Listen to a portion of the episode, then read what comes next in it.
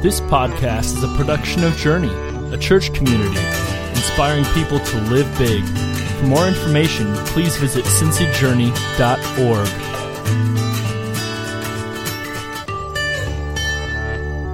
Well, good morning again. My name is Joe Merrick, like I said before, the lead pastor here at Journey. So thankful that you are with us this morning. We hope, we pray you had a fantastic uh, Thanksgiving with some family. You had some moments of reflection where you just thought about all of the blessings that God has poured out onto your life.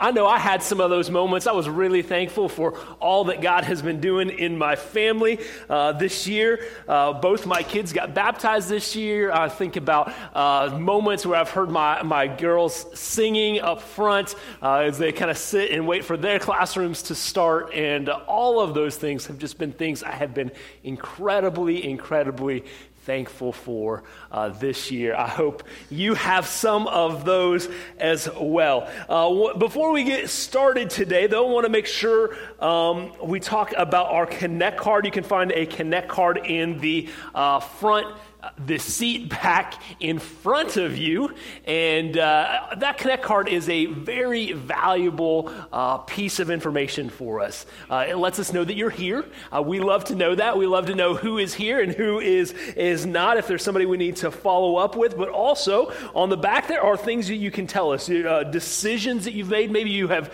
uh, invited or re-invited God into your heart, into your life. We want to know about that. We want to walk with you in that process. There are prayers Prayer requests that you can write down, uh, that those then get kind of uh, brought together. The board, uh, uh, the leadership team of the church, they pray for those throughout the week. Uh, so those are really important. Other decisions maybe that you've made, maybe someplace you want to volunteer.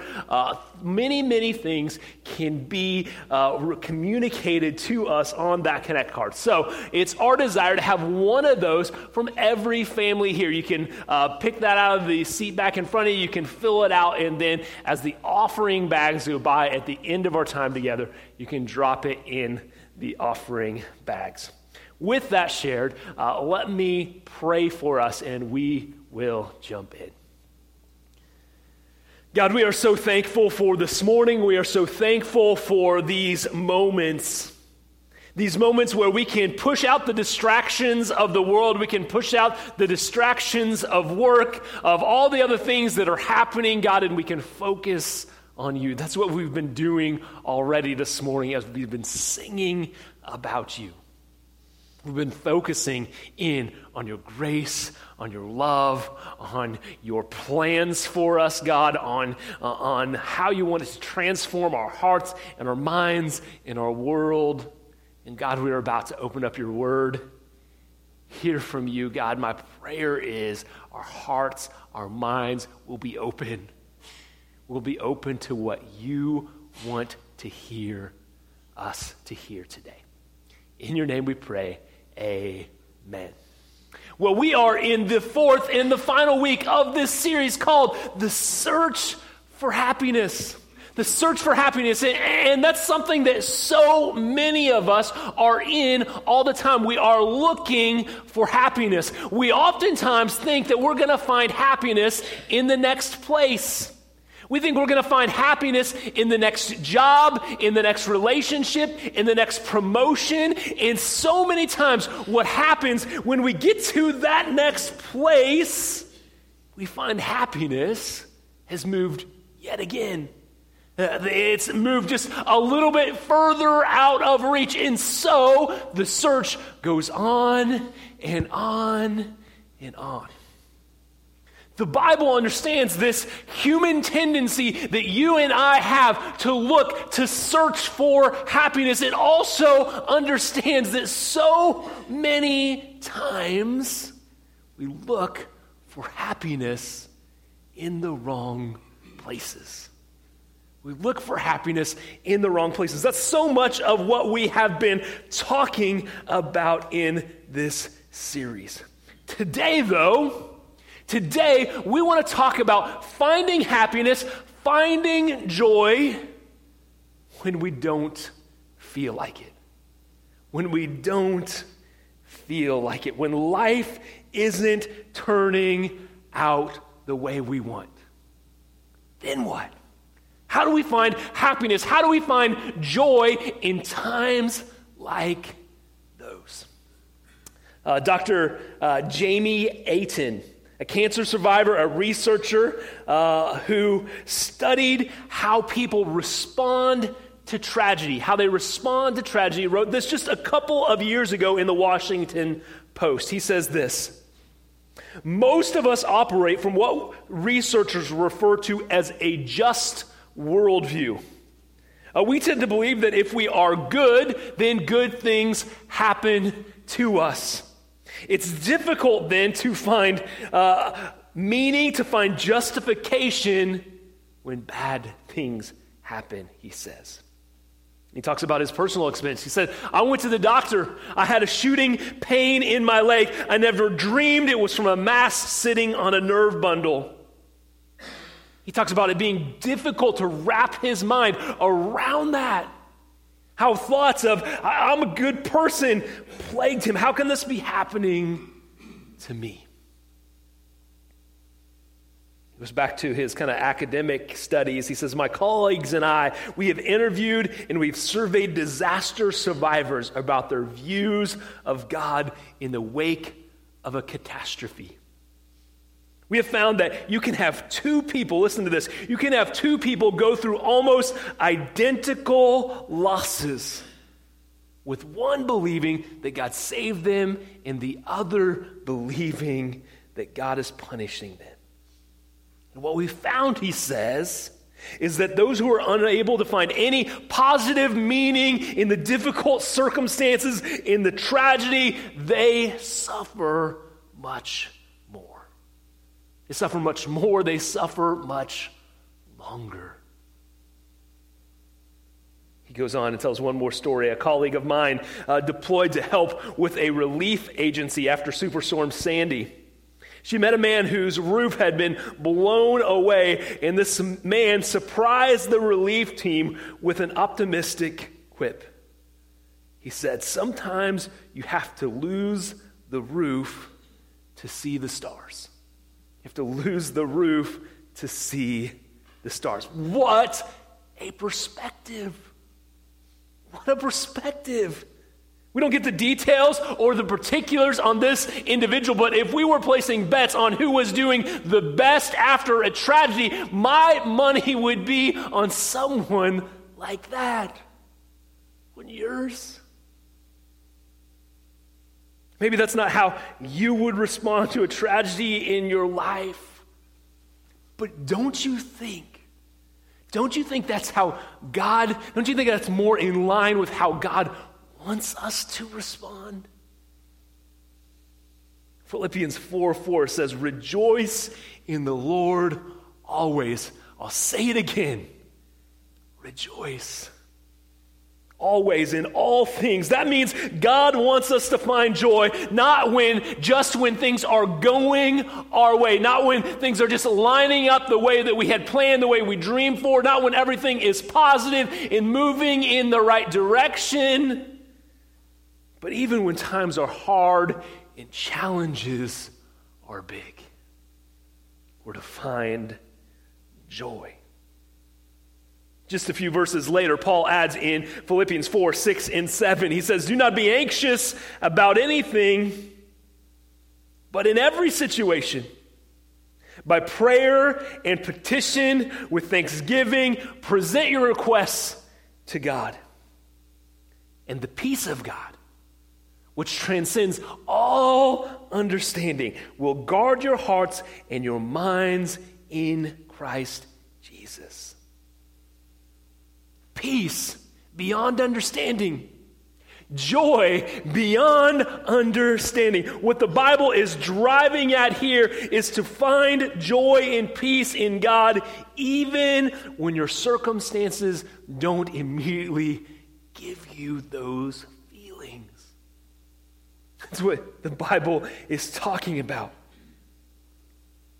And now that we kind of see this kind of bar that the Bible sets for us, this expectation God puts on you and me, the big question remains, right? How? How do we do that. If you're taking notes this morning, I got four ways. Four ways. Uh, four ways to help us move from maybe despair to joy in all circumstances.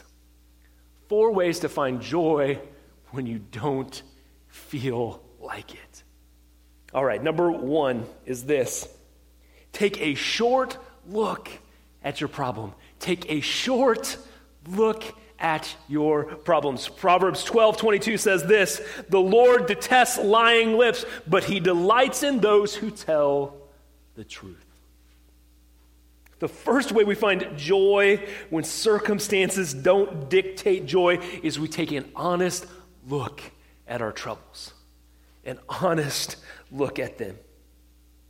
It doesn't do any good to pretend that a problem isn't there, that it doesn't exist, that it's somehow, that if we just deny it, that we won't have to face it. That doesn't help the situation. In fact, it makes it worse.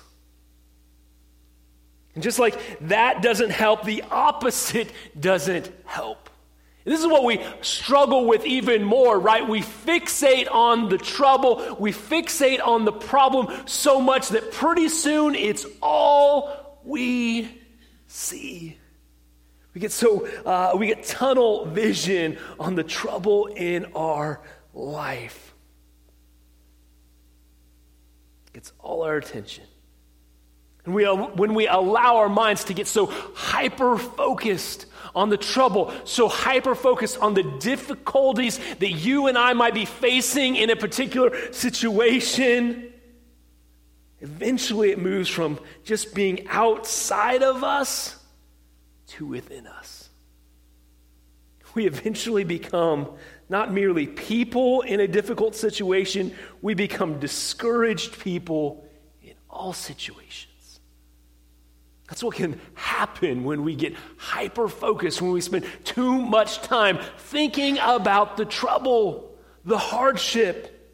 That's why I talk about taking a short look at the problem, a short look at the problem. We have to face reality, but we can't obsess so much on our problems that they actually become more difficult than they are.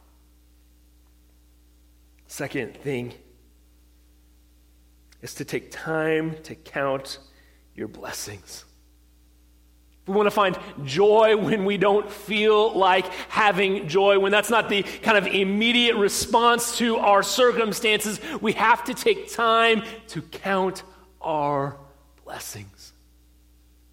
In First Samuel, there's this kind of interesting story we don't talk a lot about. It's about uh, David.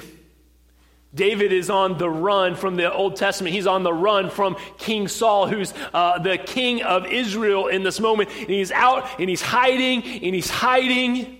He, he's, uh, he's running from Saul, and eventually he gets so tired of hiding and running, he goes to the Philistines. Now, if that name sounds familiar, that's because Goliath, the, the giant that David fought as a youth, the, the champion warrior that he fought and defeated as a small boy, was a Philistine. So he's going to the enemy for protection. He gets protection from Saul, but he's got to uh, do some things for Saul now, for the Philistines, or I'm sorry, uh, not for Saul. He's got to do some things for the king of the Philistines. He and his men, they're grounded in this little town, and they're expected to kind of work for it. And so they're out, and they're on missions for the king of the Philistines. One of them is against the Israelites. One of them's against the Israelites, and they've lined up for battle, and, and God moves, and he doesn't, uh, David and his warriors don't have to fight uh, his own people. But when they go back, when they go back to this town that they had been granted, what they find is all their houses have been ransacked and burnt to the ground. Another enemy had come in, and they had destroyed all of their homes. Their families had been taken away as slaves, as prisoners. David and his men are distraught. It says that the men that had followed David all these years, had, had given up so much, were thinking about stoning David. And then in First Samuel chapter thirty, we're told that David went off. He went off and he encouraged himself in the Lord. He encouraged himself in the Lord. In other words, he reminded himself of the many ways that God had blessed him, had been with him throughout his life, and all the different twists and turns. He began to remember all the ways that God had been with him, the blessings he had of the men who had uh, gathered around him. And only then was David able to rally his troops. And eventually they go off and they save their families. We talked about thankfulness last week, but I don't know how to talk about finding joy, finding happiness when times are hard, and not talk about being thankful. The bottom line is that thankfulness, thankfulness is this key ingredient.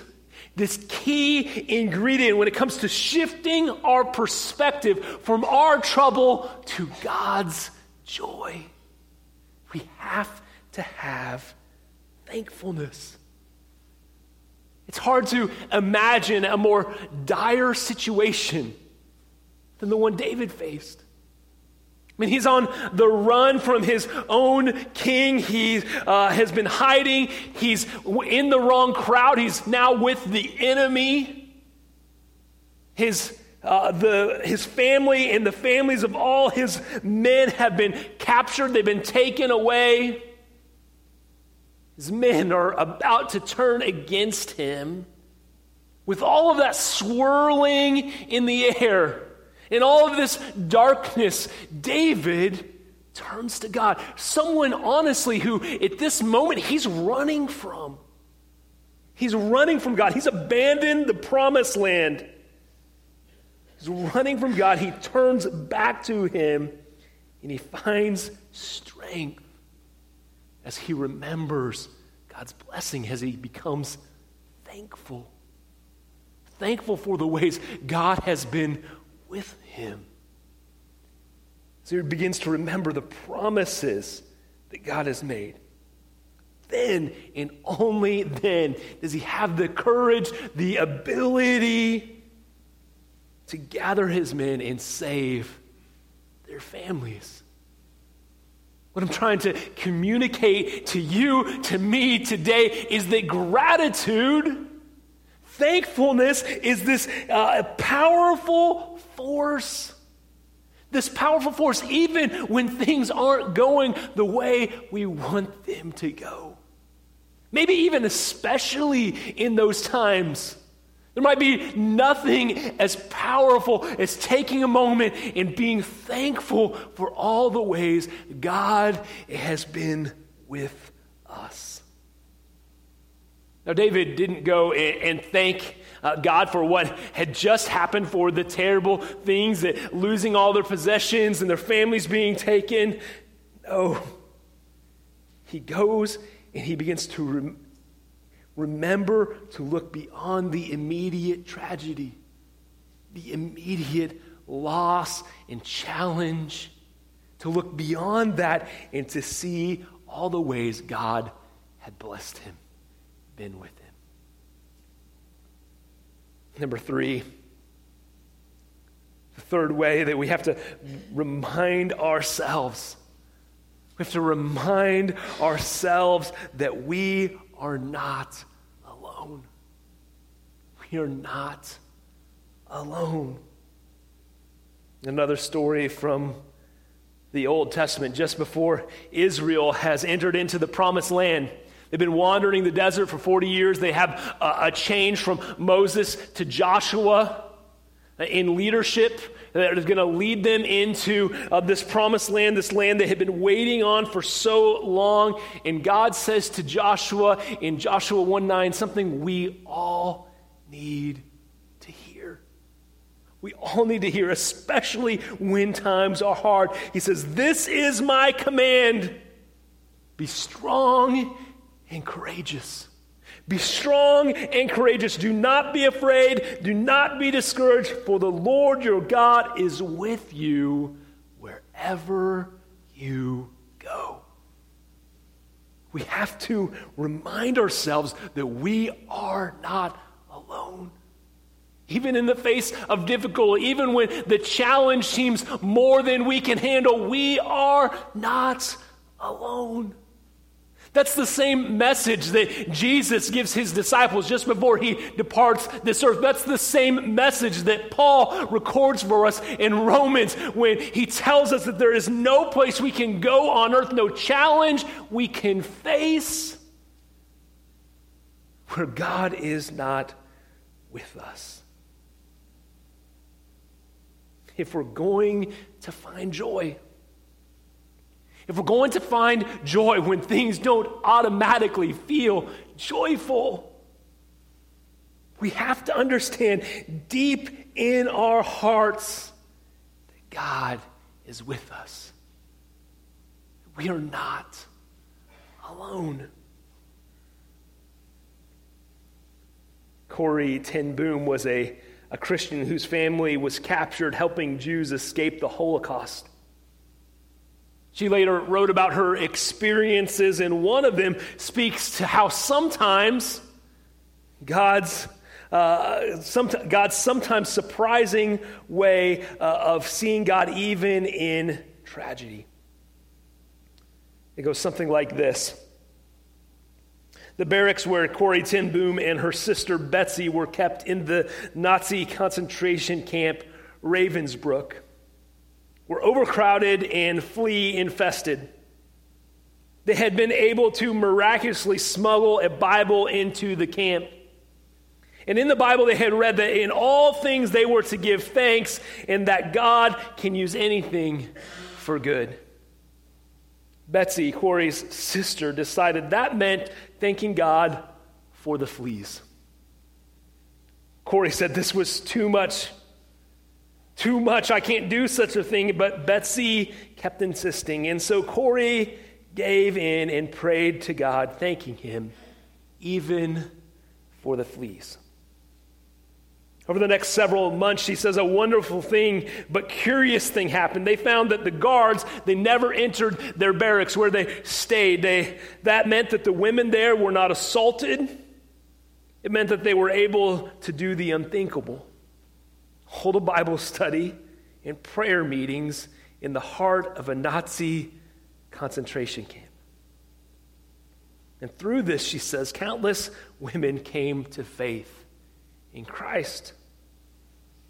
Only at the end did they discover why the guards had left them alone, wouldn't enter their barracks. It was because of the fleas. I read a story like that and I marvel. I marvel that in the midst of such tragedy, in the midst of such difficulty, that anybody can find uh, God's presence. And I wonder if I could do the same. Sometimes I get lost in those thoughts. Maybe you do too.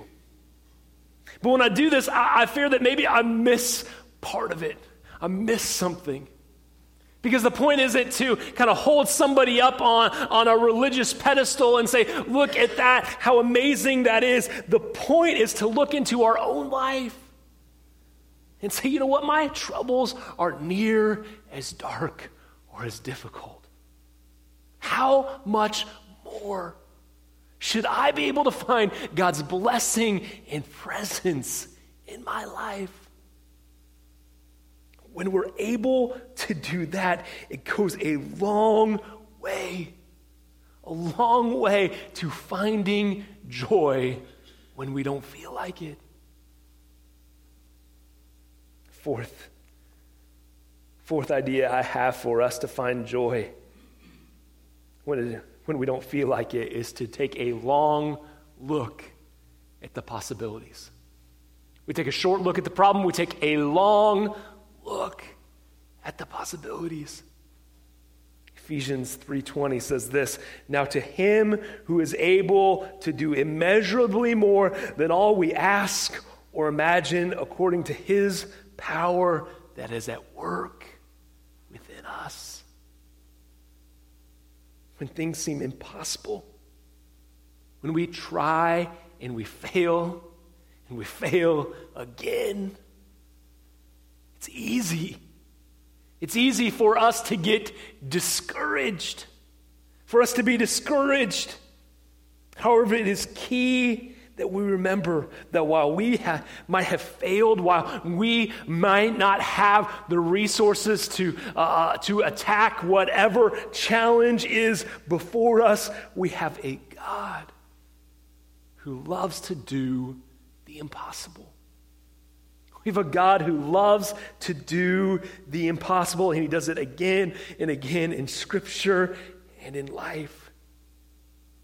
And for the impossible to be possible with God, we have to trust him. That means we have to push away our doubts. We have to ask for his help. We have to understand that we can't do it on our own, and oftentimes it means we have to step out in faith. Now, while God loves to do the impossible, we're not granted magic wands. Our uh, desires don't always match up with his grander plans. But that doesn't mean he is powerless. We have every reason to be courageous and optimistic. Courageous and optimistic, even in times of trouble, because we believe that God has plans for our successes and our failures. Even when things don't work out the way we want them to, the way we had planned for them to, God finds a way to use those scenarios as well. So today, as we come to this, you know, time of wondering, okay, what do we do with all of this? How do we uh, kind of put this into play in our life? The question I have for you and for me is, can you think of some places where you're discouraged? Some places uh, where uh, doubts keep kind of bubbling up. Some places where uh, you're just down. Do you have one of those? Maybe you got several of those this morning, some area of life.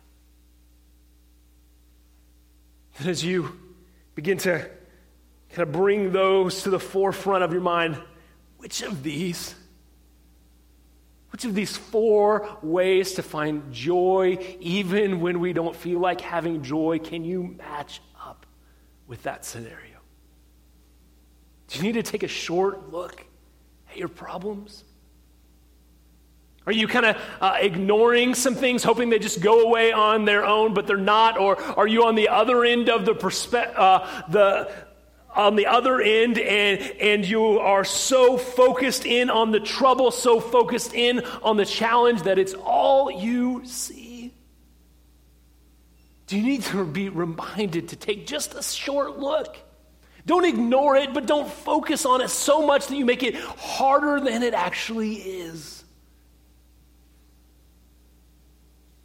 To you, you need to take some time to count your blessings, to make sure that you have thankfulness even in the face of hardship. That thankfulness has an incredible power in our life to, to change our perspective, to change our focus from what's uh, not going well, from uh, what seems impossible, to who God is and what he has done for you and me. Do you need to be reminded that in the face of the difficulty, in the face of the challenge, that you are not alone? That's what God says to Joshua. It's what Jesus says to his disciples. It's what Paul tells the church in Rome. It's again and again in scriptures. It's what God says to us. That we're not alone in our challenge. Even when it feels like it, he's there with us. And finally, do you need to take a long look at the possibilities? The possibilities, yes, that, that you can put forth, the energy, yes, that you can put forth, but even more than that, the possibilities that God can work in your heart, in your life, in your situation. Most importantly, though, don't do any of those things on your own. Don't do any of those things alone. Seek God as you seek happiness. Seek God as you seek happiness, and in him you will find joy. Let's pray about those things this morning. Lord,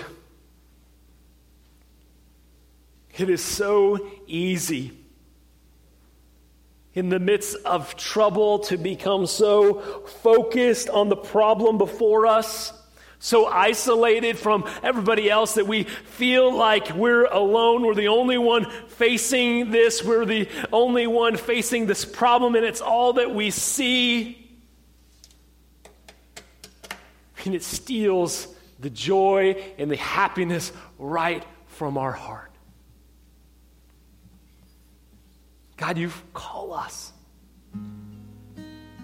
You call us to find joy in all circumstances.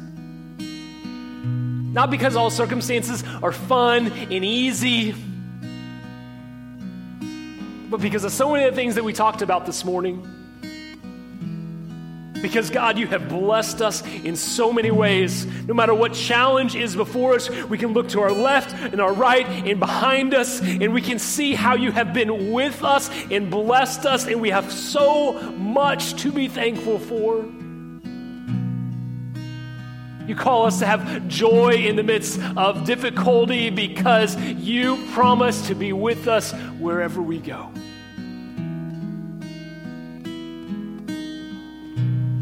God, you call us to find happiness when that's not what we respond with immediately. Because you want us to be an example to the world around us of how our life can be different, how our hearts can be more in tune with you, and that means they are filled with more joy than anyone else's. God, my prayer today is that as we face hardship, as we face difficulty, as we face areas of our life that aren't going as we planned, and we all have those, God, my prayer is that we can take a short look at the problem. Prayer is that we can remember to count our blessings, that we can remember we are not alone,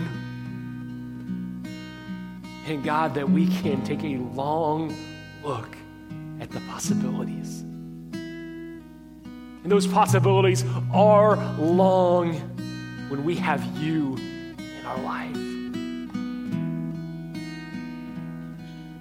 God, let the difficulty and the hardship in our lives, the things that aren't going as planned, let them draw us closer to you.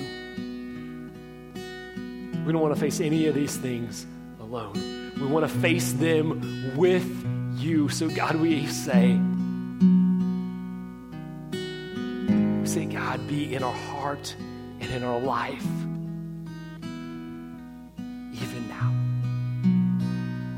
In your name we pray.